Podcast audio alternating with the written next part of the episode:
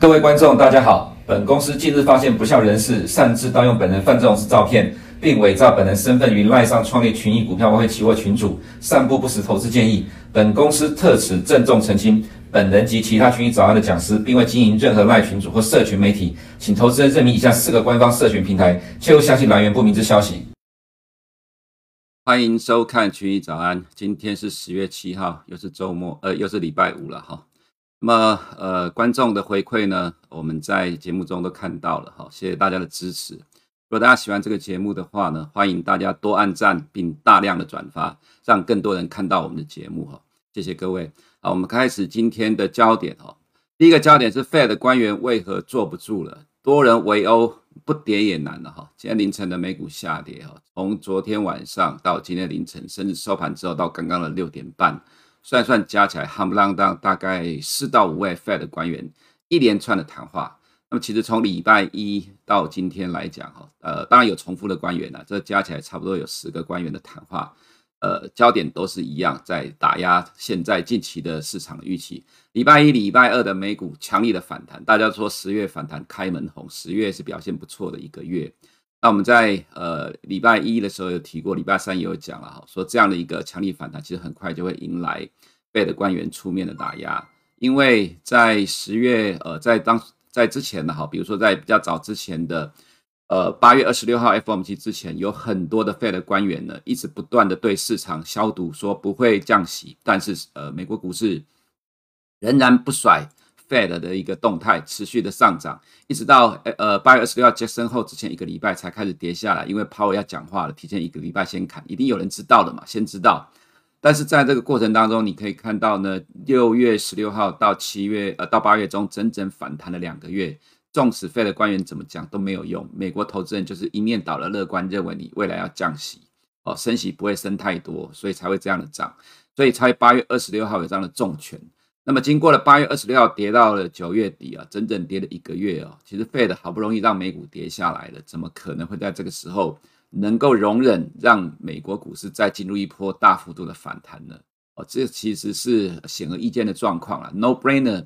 不用脑袋想就知道会发生的状况。所以虽然礼拜礼拜二美股来强弹哈，果然就如我们预期的，有这么多的 Fed 官员出来敲打这个市场，让这个市场的涨势无法延续。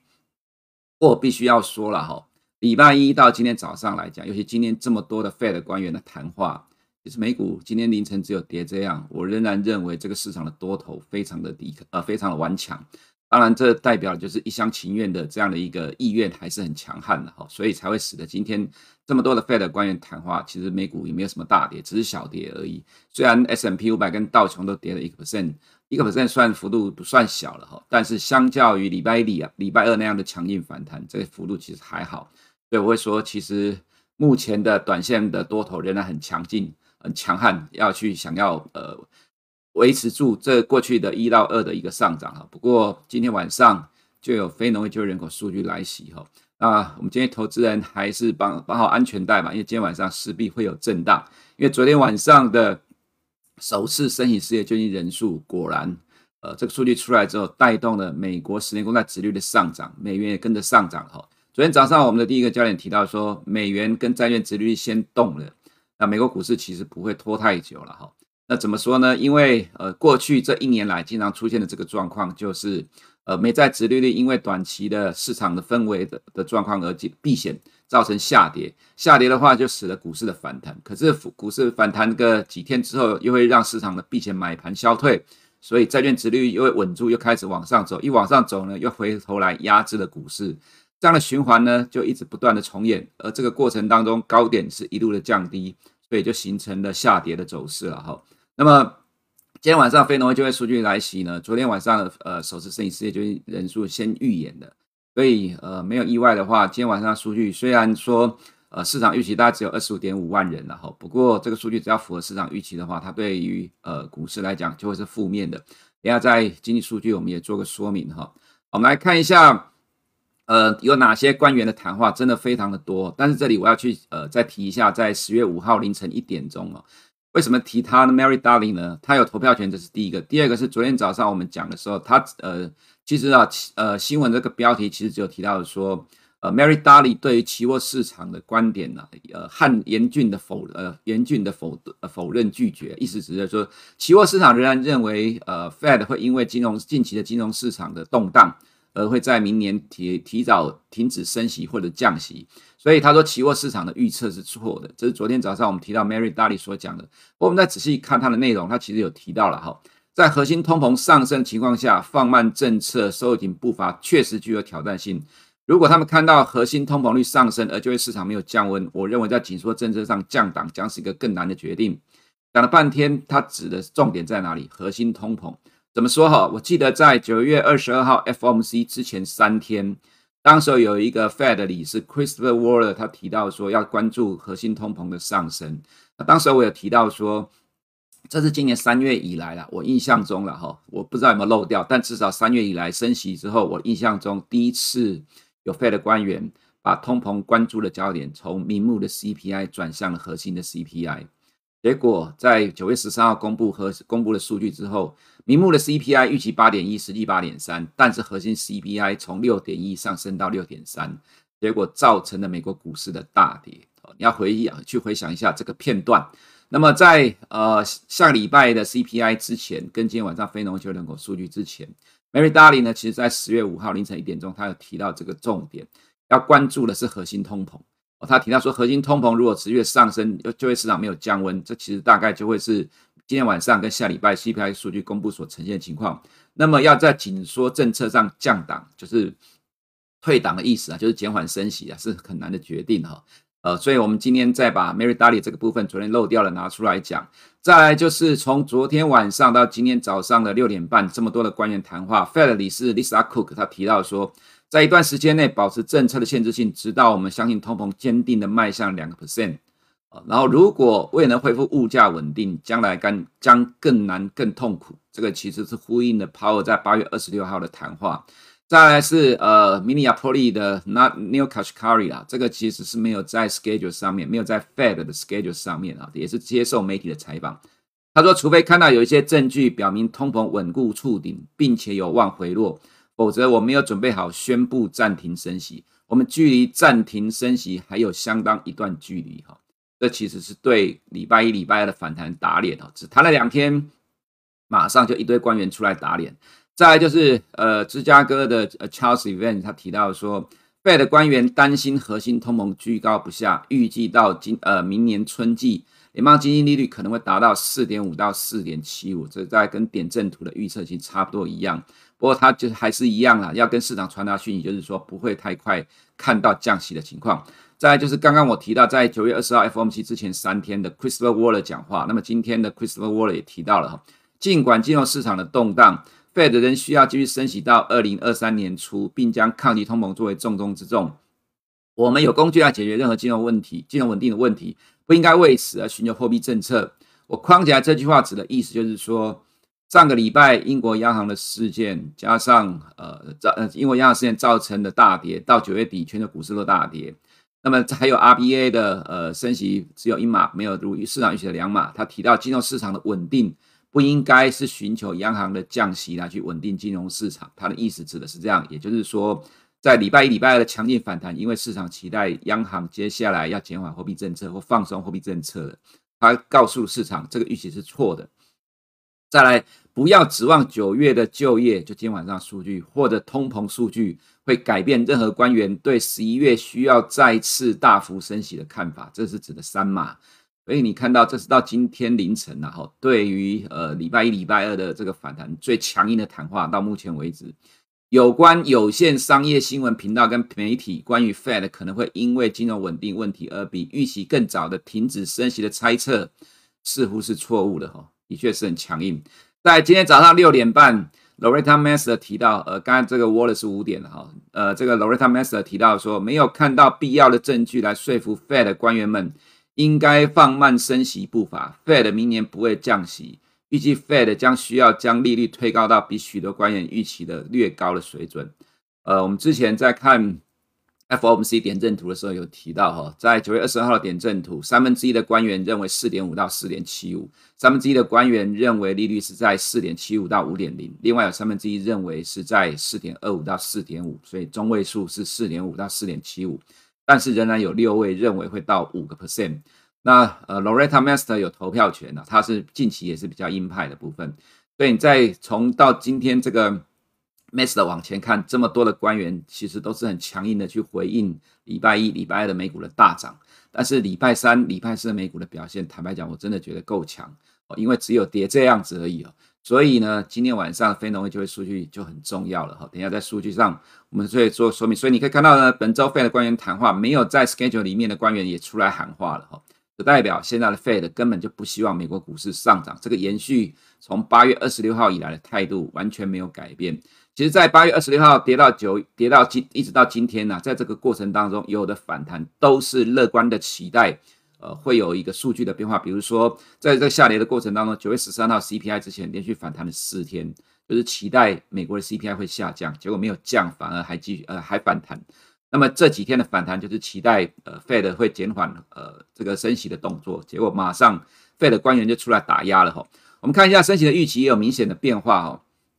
十一月升三码的几率比昨天大概增加了两个 percent，呃，这会随着呃我们截图的时间不同而有不同的数据，我们大概都是以早上七点钟为主了哈。另外我们看到一个呢是在十二月了哈，升两码的几率升呃有升高了哈，不过重点是哈升三码的几率呃也上升了哈，这个其实是跟前两天比较不一样的地方，重点在于。升三码的几率是出现了，而且呃上升了，这代表是升息的预期。经过了礼拜一到今天凌晨这么多的 Fed 官员的谈话，升息预期再一次的被推高了，而且没有意外的话，我没记错的话，今天早上这个升息预期应该是九月二十二号以来到目前为止最强烈的、最高的水准。怎么说？我们看一下二月二号了哈，再升一码的几率最高，升到四点七五，这几率是五十五点七，比昨天的呃大概四几 percent 还要来得更高。但是重点是。升到五个 percent 的几率是十三点四，这个部分也出现了，而且来到十几个 percent，虽然很低，但是它从零到现在十四个 percent，它告诉你是整个市场的预期对明年第一季的呃利率的水位呢，都都呃都升高了。在我们看到的是三月的数据了哈。三月二十二、二十三号 FOMC 的数据呢，升到四点七五，这个是维持不变，跟刚才的二月是五十点五、五十点零，但是呢，升到五个 percent 的几率是二十二点一，这个也较前几天的数据大幅度的升高。所以你看到这边四点五的降下，其实是分到了四点七五跟五这个位置。所以这几天 Fed 的官员谈话其实推高了升息的预期，所以债券殖利率会上涨，所以美元会反弹，它的道理就在这里。所以为什么昨天？呃，或者礼拜二早上我们提到说，呃，原则上我们认为美元跟债券殖利率的呃下跌应该暂告段落了。果然昨天它就动了啦哈，那其实就反映了呃 Fed 官员对于市场的影响。那么利率预测大致上都在继续往上推高了哈。OIS 预期这个也叫昨天的四点四上升了，虽然市场仍然 OIS 仍然认为明年会降息下半年，但这个利率也上升了哈。所以呃还是原则上都是朝向点阵图的方向来走。那这个是。有意思了哈，我们来参考一下就好。每天都有很多机构推出的报告，昨天 Wells Fargo 出了一个报告说，你要期待 Fed 降息了哈。在历史上来讲，通常是 VIX 超过四十以上才会逼迫 Fed 的降息。不过我看了这里面的内容，我个人觉得这是看图说故事吧哈。我个人不这样认为啦。不过因为市场上很多的机构都会推出各式各样看法，就参考一下吧哈。那么这点，美国两年的公债殖利率呢，今天涨了二点六，来到了四点二五哈。这是我们的这个解，我们的 comment 呢没有改变。十年公债殖利率今天涨一点八九，那终究会去反映到二零二三年的升息终点。另外一个值得留意的是，我们不常在节目中所提到的十年公债的实质殖利率了哈。这个是扣掉了通膨，今天大涨了四点四十 percent。那我们看可以看到这一波的整理修正的哈，实质的殖利率走的比十年公债殖利率还要来得更强，这代表是实质的利率的推动。超过通货膨胀的影响，就代表 Fed 坚定升息的态度。那当然，黄金也因为实质利率的上涨而跌下来了哈。其实呃，还是建议不要碰黄金吧哈。那么重点呢，是我们看到美元跟十年公债利率的走势。昨天晚上八点半，首次申请失业救济人数公布了，在当时候一公布的时候，十年债殖利率再稍微震荡一下，就快速往上拉升了。那美元呢，也在这个数据之后被十年公债利率的推升跟着推着走。虽然昨天的股市在这个数据公布的时候反而是上涨的，它其实是比市场预期来的高，但是这个数据其实还是在低档，所以对美股的支撑呢，哈，只有短线的帮助而已。因为很多人在吹高于预期、低于预期这样的游戏，但实际上昨天晚上数据其实是还不错的，虽然是高于市场预期，所以它带动了殖利率的上涨，也带动了美元的上涨。所以美元今天连续两天，第二天的大幅度的反弹，涨了零点九六 percent。我们仍然呃认为呃美元升值的理由没有改变的哈。日元在今天收盘创了呃这个波段以来的新高，这证明了我们之前所讲日本央行的主贬只是徒劳无功了哈，没有意外的话，呃会被美元升值继续推着贬值啊。那么本本周经济数据上，今天晚上的非农业就业人口了，还有失业率、平均时薪，这昨天晚上公布的首次申请失业救济人数虽然是反弹，因为这个是周期比较短，所以看起来反弹幅度大，但其实是二十一点九万人。比前期大概顶只多了两万人呢，这幅度并不大哈。另外是今天晚上非农就业人口数据预期是二十五点五万，前期是三十一点五万人。重点在于呢，你看到的是失业率已经是三点七了哈，没有意外，今天的数据只要符合预期的话，其实失业率不会变动，高于市场预期，只要符合预期或高于市场预期，这个对股市绝对是不利的。要低于预期，而且大幅低于市市场的预期，才会帮忙撑住股市，不然美国股市今天晚上呃呃。原则上来讲，我们认为是比较偏负面的了哈，因为呃，这个失业率不会有太大的改变。再来是劳动参与率预期六十二点四，不会有太明显的改变。那么另外一个是平均时薪的哈，在五个 percent 之上都是通膨的压力，所以这会影响到美元的走势了哈。那就看到市场的部分呢，首次申请失业救济人数再次引呃引领了美债殖利率上涨，进而推升了美元，殖利率上涨造成了美股的下跌。多位 Fed 官员强调，不会因为近期的金融市场波动就改变打击决呃改打击这个通膨的决心，冲击了美股。再来是呢，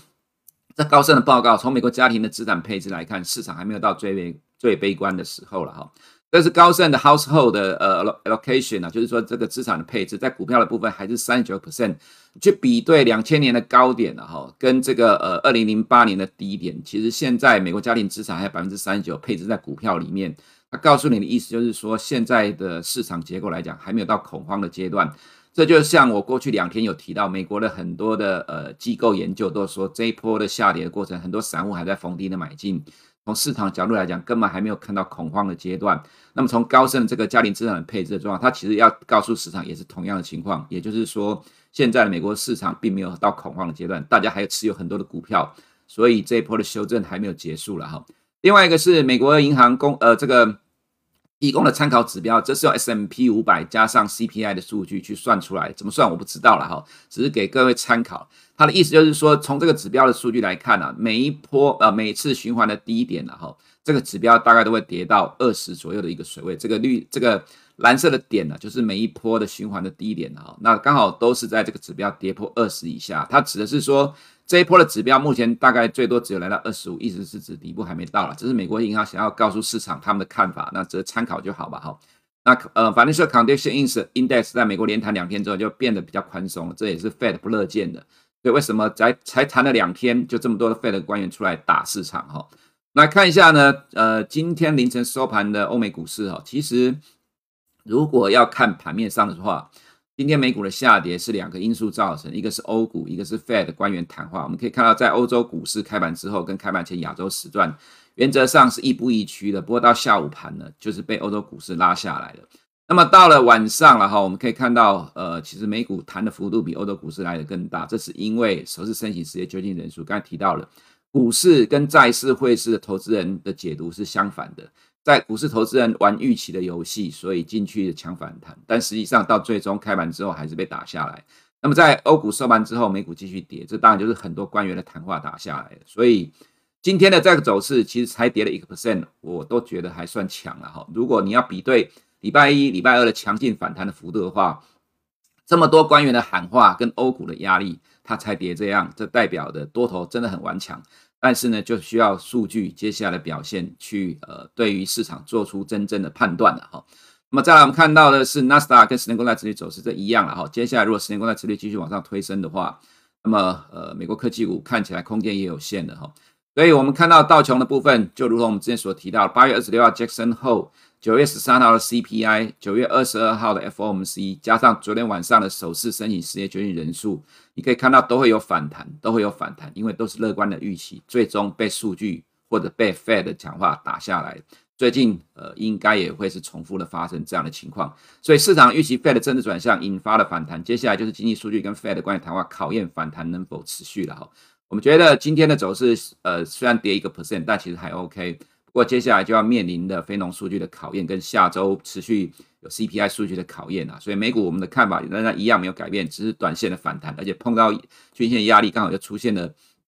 事件造成股市的下跌哈。在欧洲的部分呢，ECB 的会议记录啦，造成今天欧元的大幅度的贬值，当然也跟美元自己的强劲升值有关了哈。近期的欧元贬值加剧了通膨的积聚，通货膨胀已经开始自我强化了。其实讲了一堆，呃，这是过去的会议记录了。那未来我们还是要看的是欧洲股市的动态。欧洲股市的动态当然跟俄乌战争的恶化有关了哈，所以呃，这也是我们看到的今天的欧洲股市。呃，欧元先看一下跌了一个 percent 了哈，这这呃这个 comment 呢，我们维持了三天不变了，因为它的确照我们所 comment 的方向在走了哈。德国股市连续两天下跌，虽然跌的幅度不大，不过它是主动转弱，比美股，尤其在过去两天，这代表的是俄乌战争对经济的冲击会使得反弹，这反弹本来就比较虚啦，反弹一暂时停下来，马上就会跌下来哈。那这里面呢，意大利跌幅比较大，当然也跟债务问题有关，所以体制上。欧股未来还会是拖累美股的关键因素之一。那么英镑的状况也是一样了，哈，这投资人就自己参考了。原油的部分连续四天反弹，因为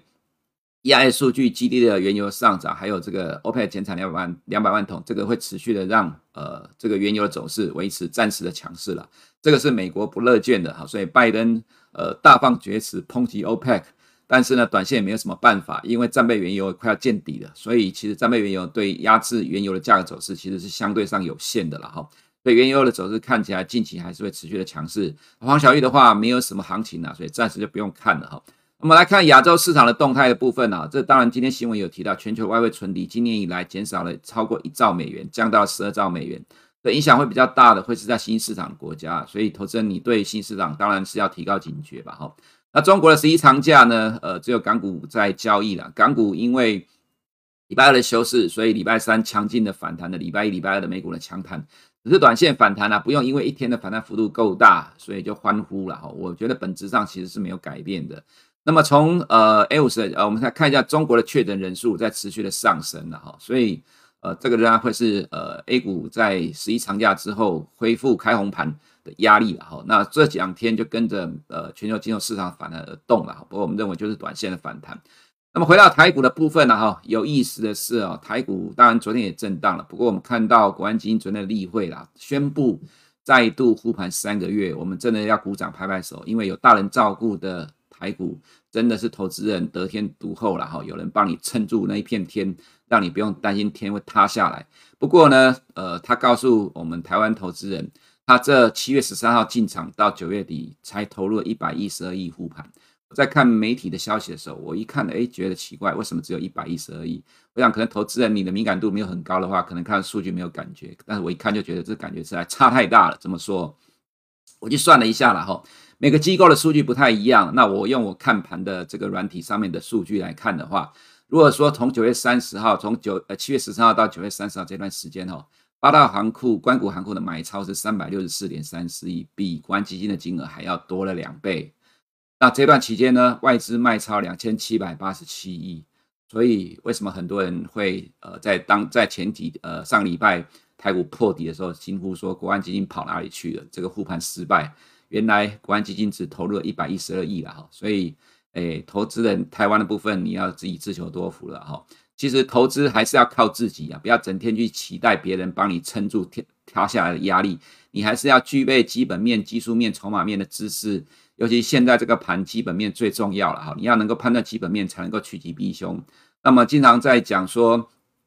美股没有自己的方向，你一定要是了解美国股市的动态。那么美国股市的动态呢，目前你就要看美国的 CPI 跟升息，呃，Fed 升息到什么时候。才会结束，告一个段落，才会是美国市场的低点。那么，如果照现在评估来看，明年的二月或三月会是今年呃这一波升息的高点，甚至有可能到五月。因为假设万一如果要升到五个 percent 的话，那当然也不见得会拖到五月，很有可能在三月呃三月中的时候，三月二十号就升到五个 percent 也不一定。也就是重点在于啊，这这一波的终点利率有可能非常有可能会是在四点七五到五个 percent 这一段这个区间。那你只要看到这样一个利率出现了，才会是呃美国金融市场的相对的低点。所以这也是我们为什么之前提到说哈，这个其实美国市场最糟的状况还没有出现，应该会是在 Fed 升息的最末段的时候才会是。那如果是这个情况的话，当然对于台股的多头来讲，还有很多困难哦，在为在前方等着大家。哦，这个路是比较难走的哈，所以对于投资人，你想要跟着美股强反弹，当然手脚要快，毕竟市场风险多，投资人的风险意识要高，才能够持盈保泰，自求多福吧。以上是我们今天群益早安内容，我们下周见。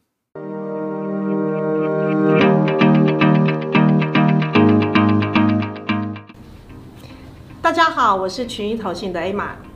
大家好，我是零零九一九群益台湾精选高息 ETF 经理人谢明志。经理人你好，我这边有一些关于零零九一九的问题想要请教您。没问题。我们都知道，台湾投资人非常喜欢高股息 ETF，所以我想一开始呢，大家最有兴趣、最想要了解的就是，相对于目前市场上的高股息 ETF，我们零零九一九的投资特色在哪里？OK，零零九一九本身有三大特色：一、领高息；二、会填息；三、越存越有利。而相较于市场上既有的高股息 ETF 的特色，则是精准高息、精准卡位、精准领息。再加上单一成分股上限十 percent，年持股调整两次，以及具有收益平准金机制的平稳计配息政策，这四大优势。所以，刚刚经理人你特别有强调，零零九一九有三大精准特色，这样可以再跟我们说明一下，我们如何做到精准吗？这样，另外零零九一九每年是换股两次，这为什么需要换股两次呢？正所谓天下武功，唯快不破。我们就是要超前部署即将配发高息的股票，所以我们每年十二月用已公布的前三季获利资讯，预测隔年配高息的潜力名单。等到隔年五月，再发挥三大精准特色，来一举囊获精准的高息股。大多热门台股高息 ETF 采取过去平均或是预估股利的方式，和群益台湾精选高息 ETF 不一样。这档 ETF 掌握台湾上市公司每年需五月二十号前公布股利的规定，采用董事会宣告实际股利作为选股标准，做到精准高息，